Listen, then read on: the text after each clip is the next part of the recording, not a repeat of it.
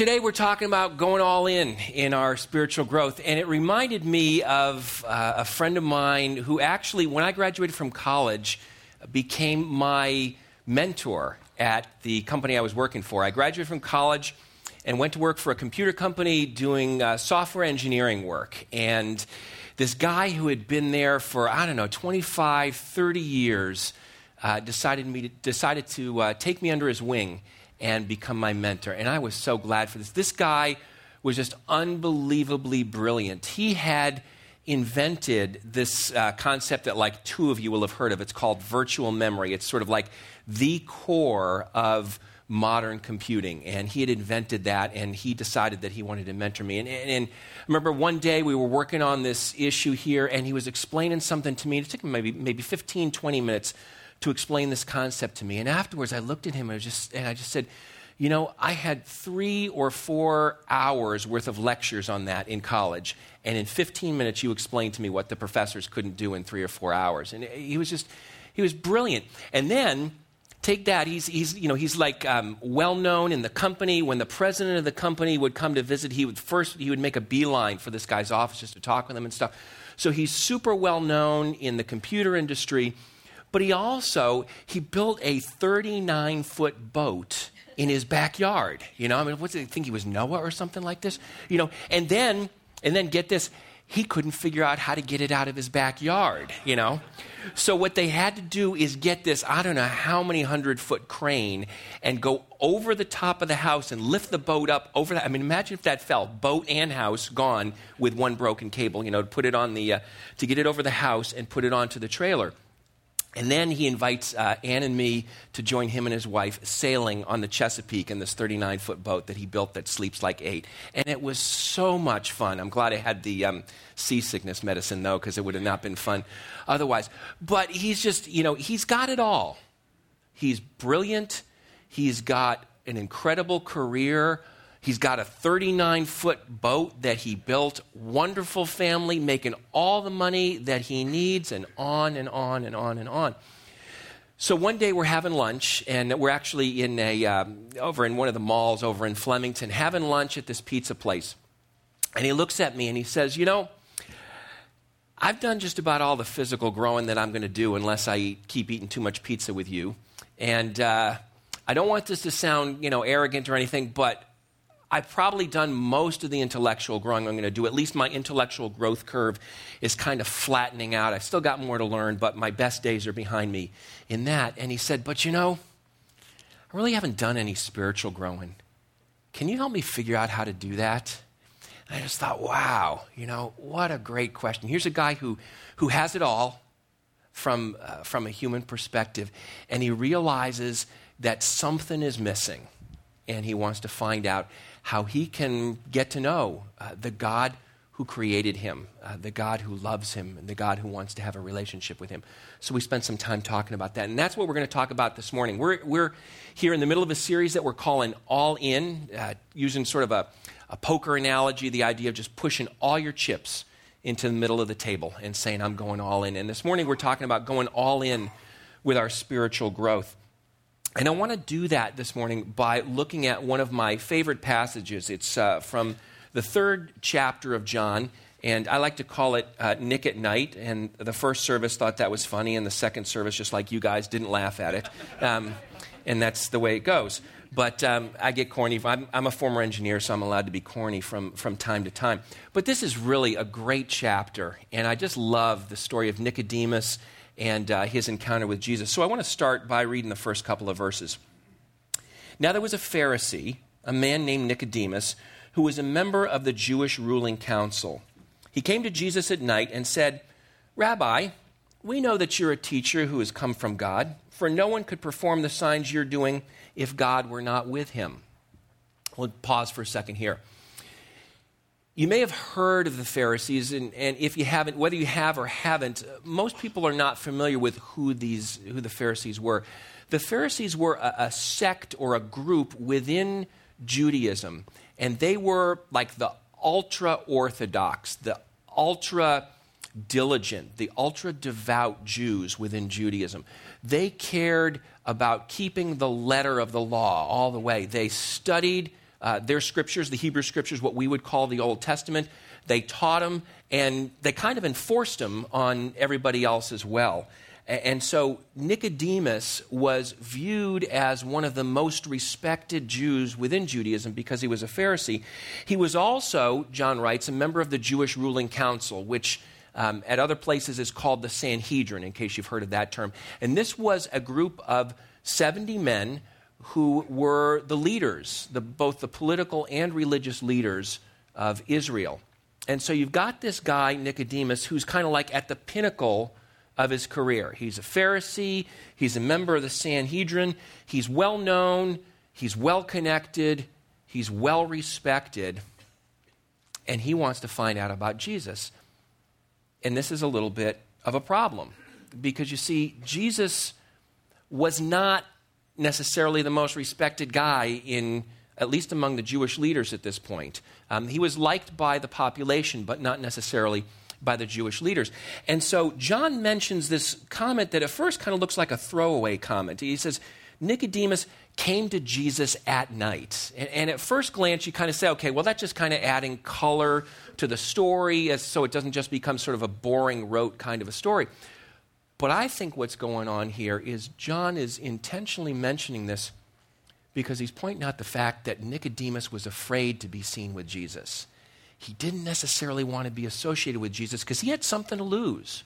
He had his reputation, he had his position to lose. And if you hung out with Jesus too much, that was a problem as far as the Jewish leadership was concerned. But Nicodemus was curious and he wanted to find out more about Jesus. So he says, I'm going to go explore. I'm going to go ask questions. I'm going to get to know Jesus.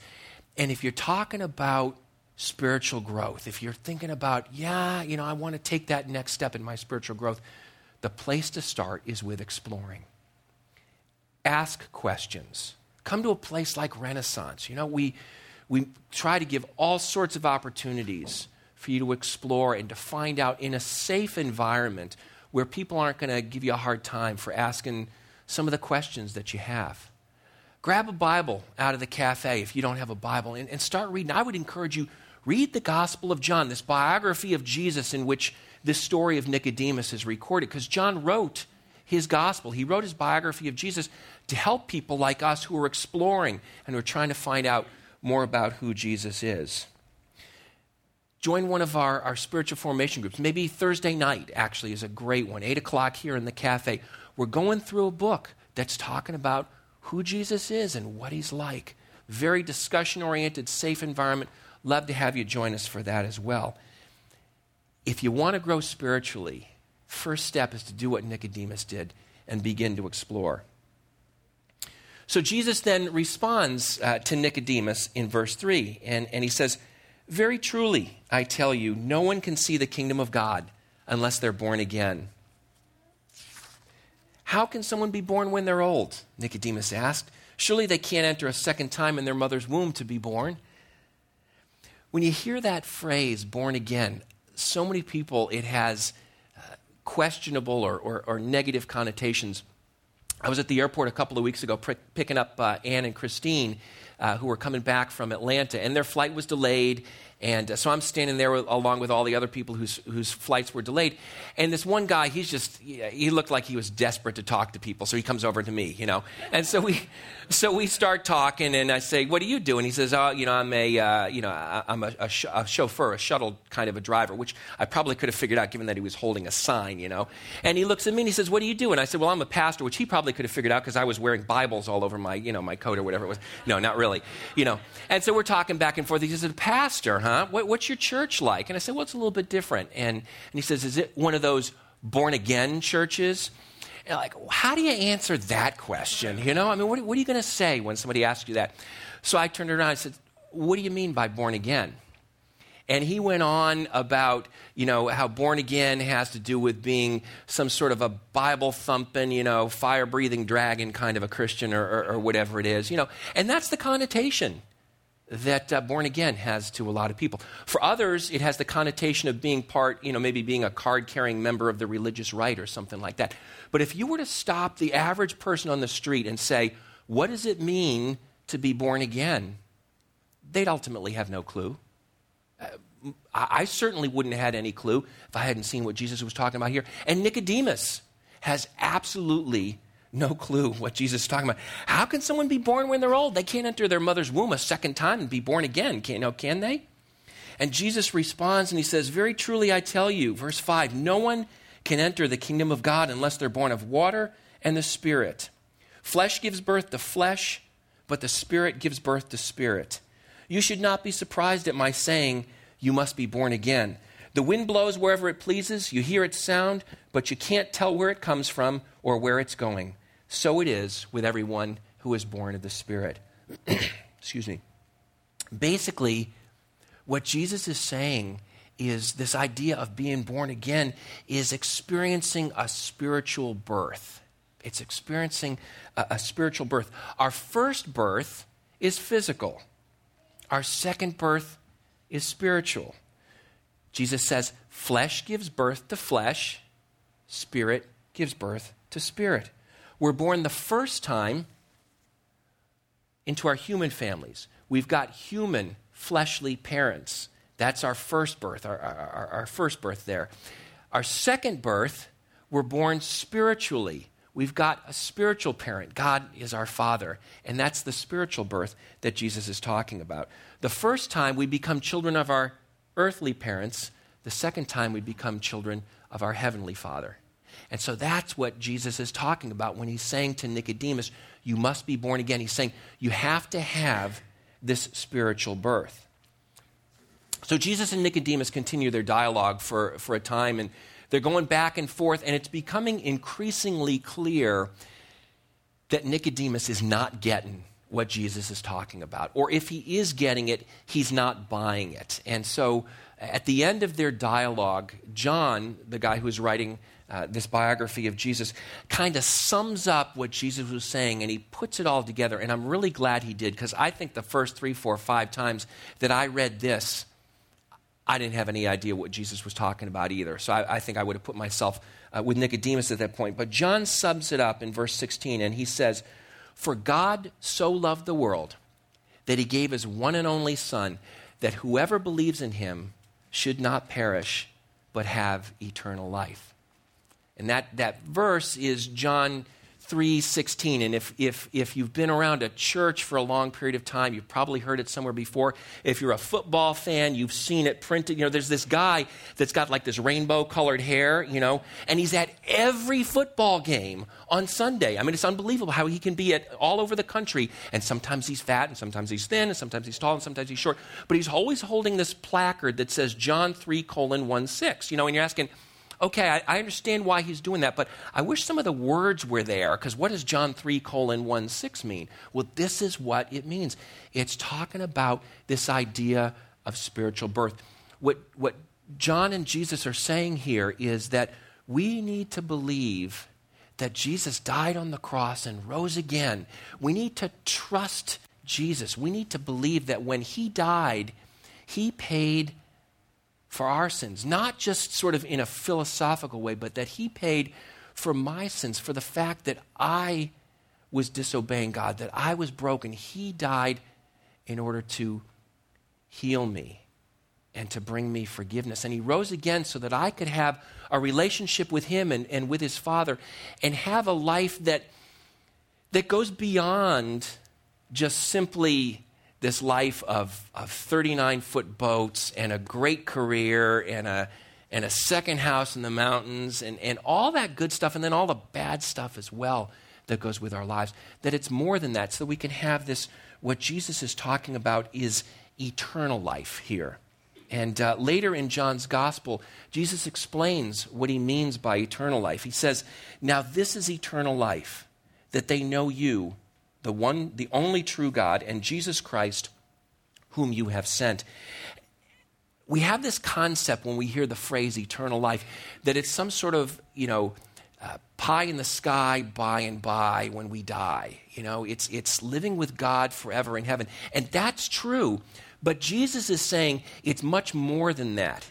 It's something that begins here and now. It means that we have a relationship with God right now, this moment, beginning here on this earth, that then continues for eternity, both while we're alive on this earth and when we're uh, in heaven after we pass away uh, from this earth.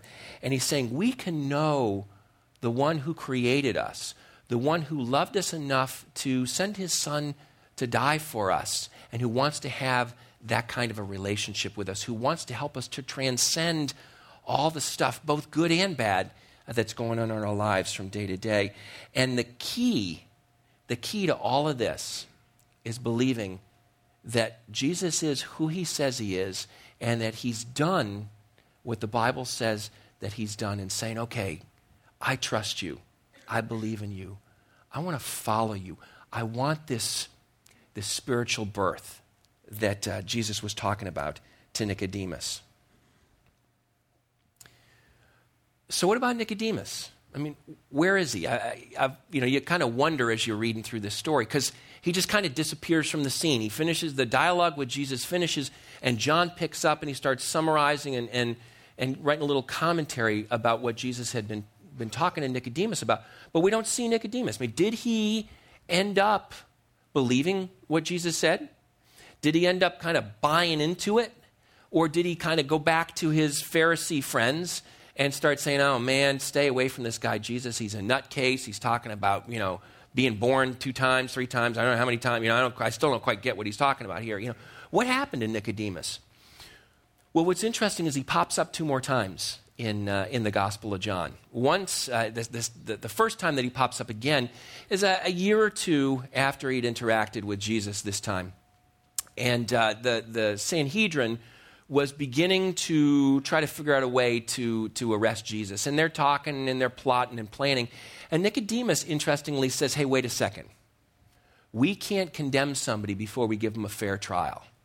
And so you say, Huh, Nicodemus certainly isn't against Jesus. I'm not sure if he's for Jesus, but he's certainly not against him. It looks like, though, he's making a little progress in, uh, in his uh, thinking about who Jesus is. Three years, three years after that conversation where Jesus talked to him about uh, spiritual birth, we run into Nicodemus again. It's actually the day that Jesus died on the cross. Two, three, four hours after Jesus dies on the cross, we run into Nicodemus again at the end of, of John's Gospel in chapter 19. Later that day, Joseph of Arimathea asked Pilate, who was the Roman governor, he asked Pilate for the body of Jesus. Now, Joseph was a disciple of Jesus, meaning, in the, in the phraseology we often use here at Renaissance, he was a follower of Jesus. But secretly, because he feared the Jewish leaders, because he knew if he had gone after Jesus, if he had followed after Jesus openly, he was going to get in huge trouble with the Jewish leadership. He didn't want to be associated with him. But with Pilate's permission, he came and took away the body. Then, verse 39 he was accompanied by Nicodemus, the man who earlier had visited Jesus at night. That wasn't a throwaway phrase. The man who earlier had visited Jesus at night because he had been afraid to associate himself with Jesus was now willing to go with Joseph and ask for the body of Jesus. Nicodemus brought a mixture of myrrh and aloes, embalming spices, about 75 pounds worth. And you think about that 75 pounds of embalming spices is way more than enough to take care of Jesus' body. Why did he do that? He was, he was embalming him like he was a king. And he's just bringing an excessive amount because he had a heart for Jesus and he was beginning to want to follow after him. Think about it this way Nicodemus who was afraid to be associated with Jesus three years before, was willing to go to the Roman governor who had signed Jesus' death warrant because Rome viewed him as a criminal. And Nicodemus was willing to be associated with Jesus, which was not good for his reputation in the sight of the Romans. And it was even worse for his reputation in the sight of the Jewish leadership. He could lose everything he had, but he was willing to go and do this for Jesus. And I think that's because somewhere along the way, somewhere in that process, Nicodemus went all in in his relationship with Jesus. It took him three years, but he finally came to the point where he trusted Jesus and he experienced, I think, that spiritual birth that Jesus was talking about. If you want to go all in in your relationship with God, if you want to go all in in your spiritual growth, you've got to embrace the process. You got to embrace the process. And it's a process. We're talking about spiritual growth, not spiritual perfection. It's not this instantaneous change where we all of a sudden become perfect and do no wrong and are exactly like Jesus and live exactly the way that we know we ought to live. And we trust everything that God says immediately. No, it's, it's a process, and sometimes it's a three steps forward and two steps back process. For Nicodemus, it took three years from to get from the point of just exploring under the cover of night to being willing to be seen as a follower of Jesus. Some people it takes shorter, some people it takes a lot longer. But for all of us, it's ultimately a lifelong process of exploring, of growing in our trust of Christ, of embracing that process by which God works in us to make him more and more and more like himself. And the Apostle Paul, who wrote so much of the New Testament, writes about this in the book of Philippians. He says, He who began a good work in you, God who began a good work in you, will carry it on to completion until the day of Christ Jesus. What Paul is saying is, hey, whether it's three steps forward and two steps back or whatever it is, God is going to continue that work that He began in you when you, like Nicodemus, first under cover of night said, I want to know a little bit more about Jesus. You know, we fall down, or He picks us up, puts us up on the horse, as Steve was talking about. We fall over on the other side, and He doesn't laugh at us and walk away. He picks us up, He dusts us off, He puts us back up there, and He continues to point us to Jesus the one who died on the cross and rose again because he loves us. He wants us to keep growing in our relationship with him. So, wherever you are on your spiritual journey, whether you're starting out or whether you've been on it for many years, let me encourage you. I, I want to encourage you to embrace the process. Embrace the process. Take the next step in your journey. If you're just starting out, maybe today is the first time in years that you have thought at all about these things. And walking up those stairs was like Nicodemus, kind of going under cover of night and uh, trying to find out a little bit more who Jesus was. If that's where you are, let me encourage you keep exploring. Read about Jesus in, in, in the Bible. Ask some questions. Join us on Thursday night. Uh, talk to somebody afterwards. We'd love to help you to explore. Maybe you're a little bit uh, further along Maybe you've been exploring for a while. But you've never come to the point where you've said, you know what? I believe that Jesus died on the cross for me, not just for the world in a, in a philosophical sense, but he died for me so that I could have a relationship with God through him. And that when he rose again, that was so that I could have eternal and abundant and new life starting right here and now. And there, there could be a change in my life where I'd become more and more like Christ. If you've never, let me put it this way, if you've never crossed that line of faith, where you've said, Yeah, I trust Jesus, I'm a follower of Jesus, and I want to live my life uh, following after him and getting to know him, let me encourage you to, to, to consider doing that, because that for you could be the next step for you to take. And if you're further down the, the, the path, embrace the process. Keep daily embracing that process. It's easy if you've been a follower of Christ for a while to become complacent. You say, Yeah, I've been exploring and, and I'm, you know, I've still got more to learn. And I crossed that line of faith, you know, a year or two or 10 or 15 or 20 years ago. It's easy to kind of become complacent and not to, and to, and to lose that edge, that desire to keep finding out more about who God is and keep growing to become more and more and more like Him. Let me encourage you embrace the process on a daily basis. Ask God to continue to work in you. Keep trusting in Him because He knows what He's doing, He cares about you, and He wants to work in you, in me, in all of us for our good and ultimately for His glory. I'm going to ask Steve and the, the band to come on up now, and uh, they're going to sing a great song for us. It's actually an old spiritual. Some of you may recognize the words. The tune's been modernized a bit, and it's just a really powerful song. It says, Lord, I want to be like Jesus. I want to be like Jesus in my heart.